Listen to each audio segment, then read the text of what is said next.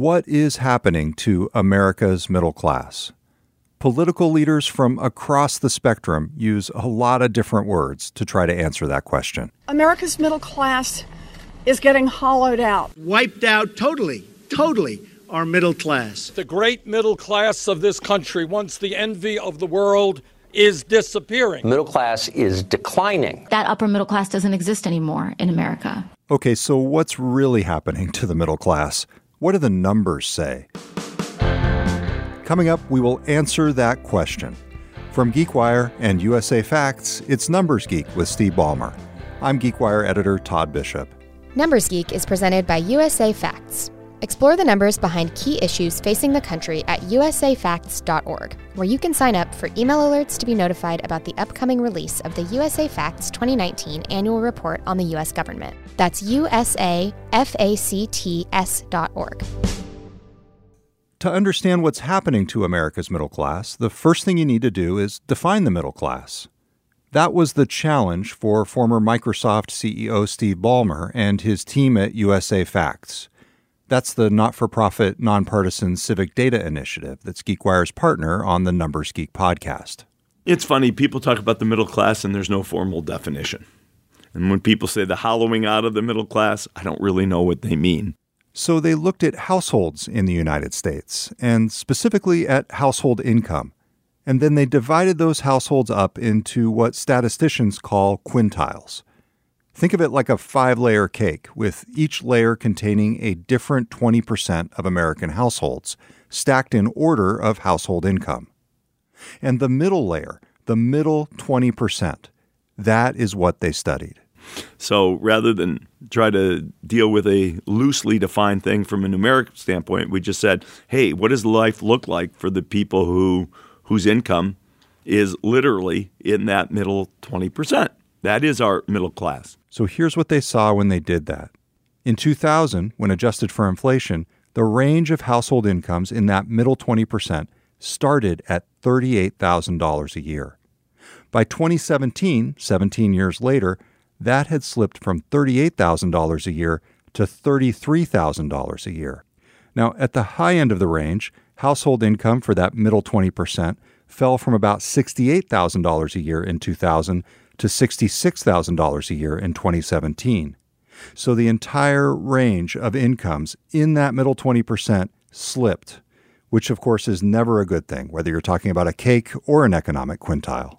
That to me says the middle class is being hollowed out because the less affluent are getting less affluent. The poor are getting poorer and the rich are getting richer.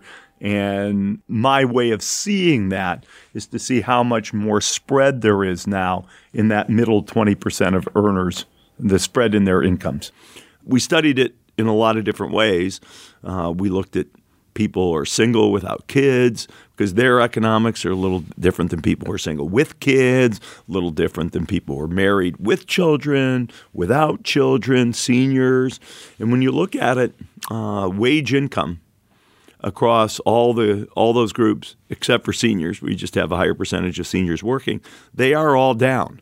As one example, in that middle 20%, households with a married couple and kids under 18 saw their market income things like wages and retirement and dividends, declined from more than 54,000 to less than 51,000. That was between 2000 and 2017 when adjusted for inflation. But here's what's really interesting. When you take into account what they call government transfers, things like tax credits and Medicaid, the income of those families is actually up from 64,000 to more than $78,000 over that same time period. And that overall trend is also true for the middle 20% as a whole. If you look at the total amount of money that people have, if you will, to take care of themselves, it's up. But a big part of that is transfers from government, uh, whether that is Medicaid, whether that is the earned income tax credit. Those things are essentially holding the buying power of the middle class to be flat or up, inflation adjusted. Uh, but market income is coming down, uh, which if you if you look at it presents a deficit problem. Right. We're not talking say. about the poorest people in this country. We're talking about the middle twenty percent, and yet that is what the middle twenty percent looks like in the country. And government's having to put in significant subsidy, not just for our poorest people, but for our middle class people. So you can see, you can start to see how all of this is connected.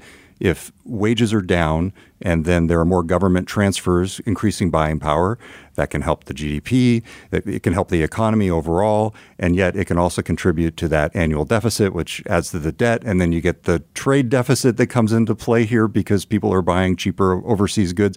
It's fascinating. And that has been one of my key takeaways doing this project. I mean, you tend to think of healthcare as one thing and immigration as another and the economy as another, but it is all connected and you start to see it when you look at those numbers. Right. You do. And then the question is how are we going to pay for these things that we're doing? Are we going to borrow, I'll say, from our children who will have to pay this in their taxes? Or uh, are we going to increase taxation or are we going to tell people, hey, look, it's just kind of the it's the jobs that are being generated today just aren't generating the kind of income that people people might want to have. Now, one other thing I will say, this is an, an environment where the taxes that the middle income people pay are actually by and large down. So if you do all of this math net of taxes, things won't look quite as bad in terms of lifestyle for people in the in middle income brackets. It'll look even better. On the other hand, it means the deficit's going to be bigger because tax revenue is down, inflation adjusted from the middle 20%. Another big trend that's singled out is the fact that family structure is changing. More people are living alone, more married couples are not having kids. How is that impacting the economy and the, the, the whole framework that we're talking about here? Well, when you look when you look at things, the fastest growing, uh, fastest two growing uh, parts of the population are people over 65 who earn less income and depend more on Social Security and Medicare, and single people actually without children. Single people without children actually account for 43% of all of the households in America. 43%. That was so non intuitive to me. I think about families with kids. I think about single moms. I think about s- seniors. And, you know, yeah, I think they're people right out of college. You know, they, they, you know, they do live, they live in these households, but not 43%. That surprised me. That would include, of course, not just younger people right out of school, but also older people. In fact, the average age of people, these 43% of people who live single, is almost 40 years old. And it's important to point out here we are talking about the slice of the population that is in the middle 20% of median household correct, income. The correct. stats you just gave are not for the population no, as a whole. This is just, you're right, correct, just for the middle 20%. But we have a lot of people living alone, under 65 years old, and uh, you know, it's interesting. But there is another interesting way to look at the middle class, and we'll dive into that number coming up.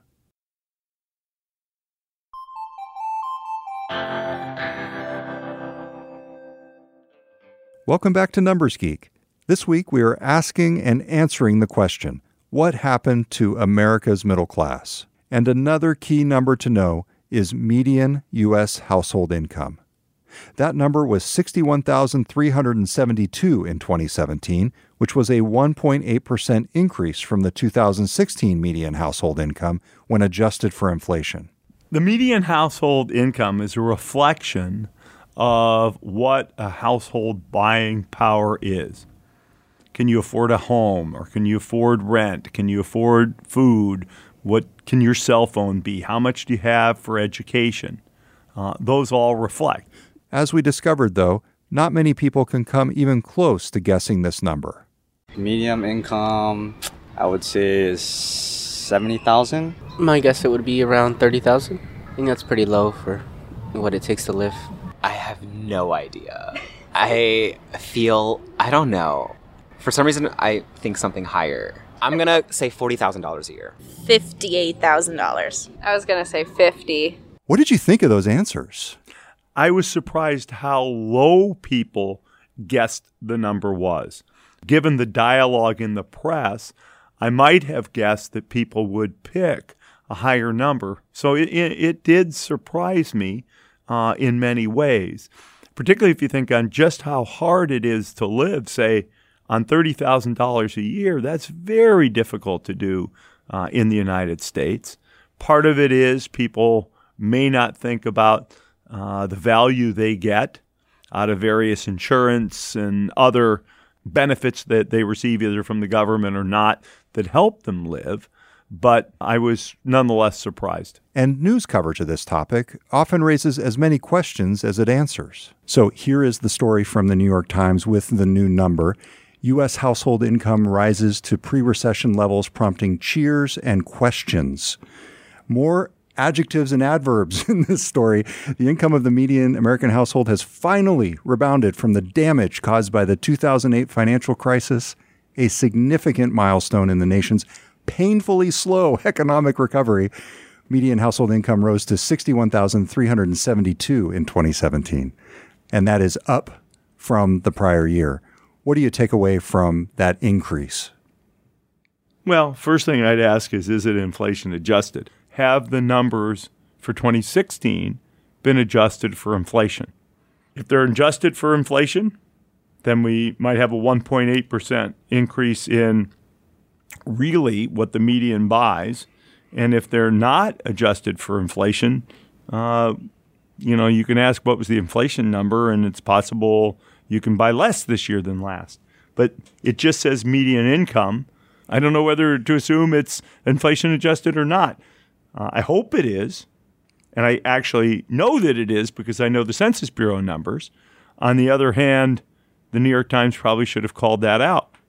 Otherwise, so, they're not being clear about what the numbers are. So here we actually have the U.S. Census Bureau numbers, and they, they show that the median income rose. Yeah, increased in, in inflation adjusted, so called real terms, from 60,309 to 61,372, which really does mean that even adjusting for inflation, people will have about $1,000.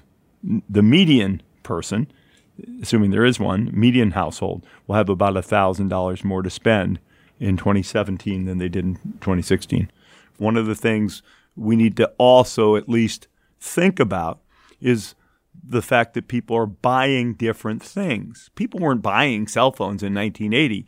Uh, they had to buy a camera and a TV and a bunch of things. And now, if you want to, you can buy a cell phone and a subscription, and you get so much more capability at a lower price. Many fewer people had health insurance in 1980. And so the amount of money you paid out of your income for health care was actually higher in 1980 uh, than it is today. And both of those factors uh, are very important in terms of thinking about buying power. The way people live is changing. More people are living today as singles uh, without kids than 16, 17 years ago. That's interesting. It will be a drag in median household income because we have more households that have fewer earners uh, than than we did back in the year 2000. Another big wrinkle in this conversation is race.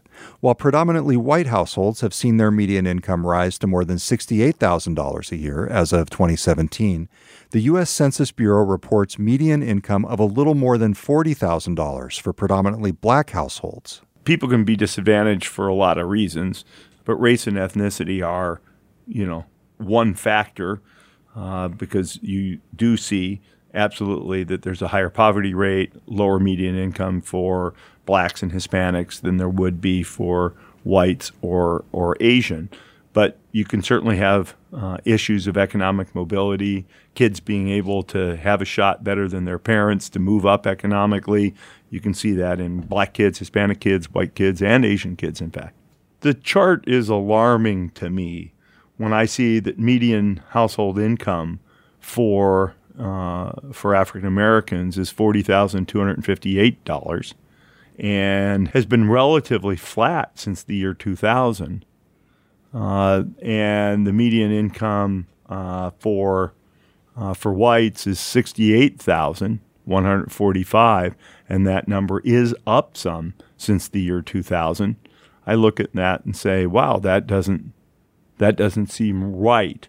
African Americans have not benefited uh, in the same way uh, as as whites have. Longtime Numbers Geek listeners may recall that this is the same chart we talked about with Arlan Hamilton of Backstage Capital, the formerly homeless venture capitalist who's on a mission to fund companies led by minorities and women of color. I think that you're talking about institutional, systematic things that um, were kind of set up to, in some ways.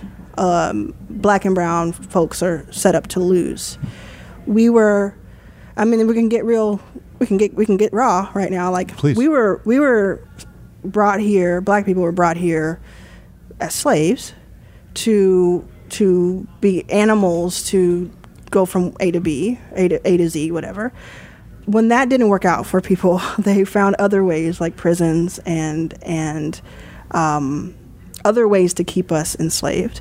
And while we have evolved so much over the past few decades, and we have, the way that I grew up is very different than the way my mom grew up, and the way that she grew up was very different than the way her mom grew up. While that is true, we we were just not supposed to win. So that is why you have you have to in this country be Oprah Winfrey to be considered a success. You have to be one of the richest people in the country. You have to go against all odds. I personally have to have had the story of being homeless to venture capitalists investing in 100 people to even have a chance to be on the radar of the American conscience as someone to be taken seriously in business. The upcoming 2019 USA Facts annual report on the U.S. government has more stats on the differences in earnings by family structure, race, and gender. I know you talk with policymakers, legislators. Do you feel they have a grasp on the changing demographics, the changing income structure of American households at this level? Do I think most policymakers uh, see the nuance and look at these things comprehensively? I would say no. I'm afraid most policymakers report what they, you know, read on the internet or saw in a newspaper, which would generally tend to be one number without context. What does it say about the American dream? Whether the median household income is rising, whether the buying power is increasing, how does this factor into the ability to achieve the American dream? The American dream is probably two things. Number one is, am I better off than my parents? Well, part of that is is the economy better off than it was when my parents were my age? And that's an aspect. The other part of the American dream is can I really dream to be anything I want to be, no matter where I'm born? And those are little different dreams. Uh, and uh, median household income talks more to the first one. How's my life compared to my parents at this age? At least from an income perspective, people's lifestyles have been relatively stagnant. Here's how venture capitalist Nick Hanauer put this at a GeekWire event last year. Over the last 40 years, an incremental two to three trillion dollars per year is flowing to the top 1% of earners that used to flow to ordinary Americans. If the median family had part- fully participated in productivity growth over the last 30 or 40 years, they would earn over $100,000 a year.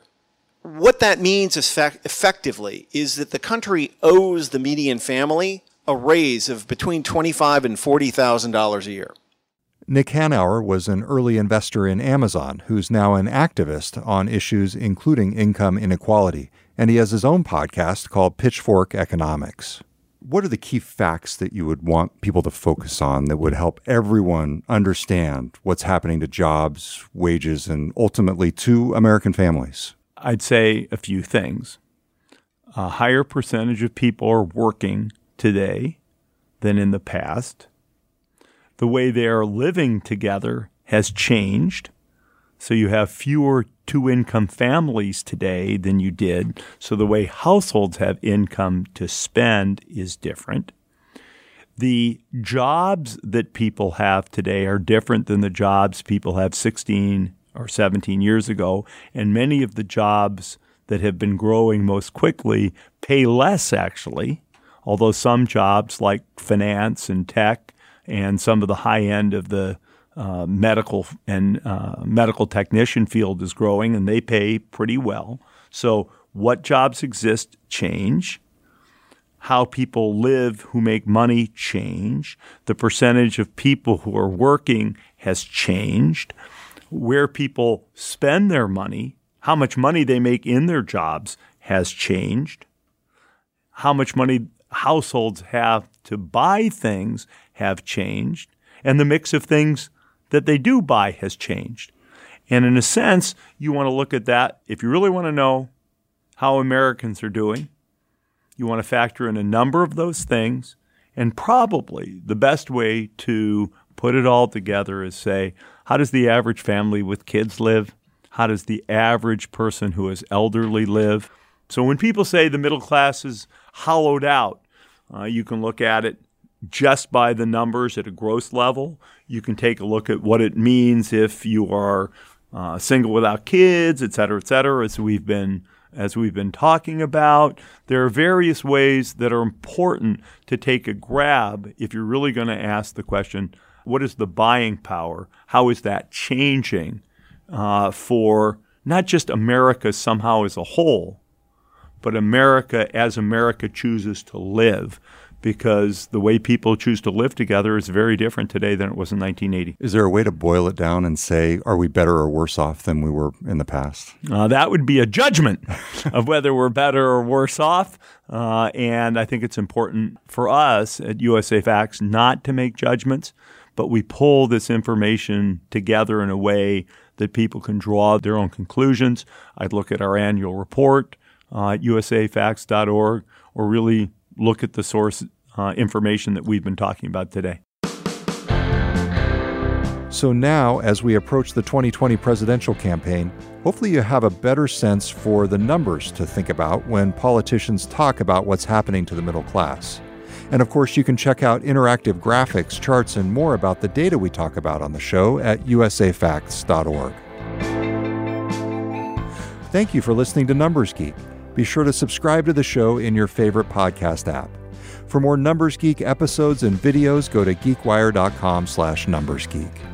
Numbers Geek is produced by GeekWire in partnership with Steve Ballmer and USA Facts. Graphic design by Killer Infographics. Theme music by Daniel L.K. Caldwell. Photos, videos, and technical support from Kevin Lisota.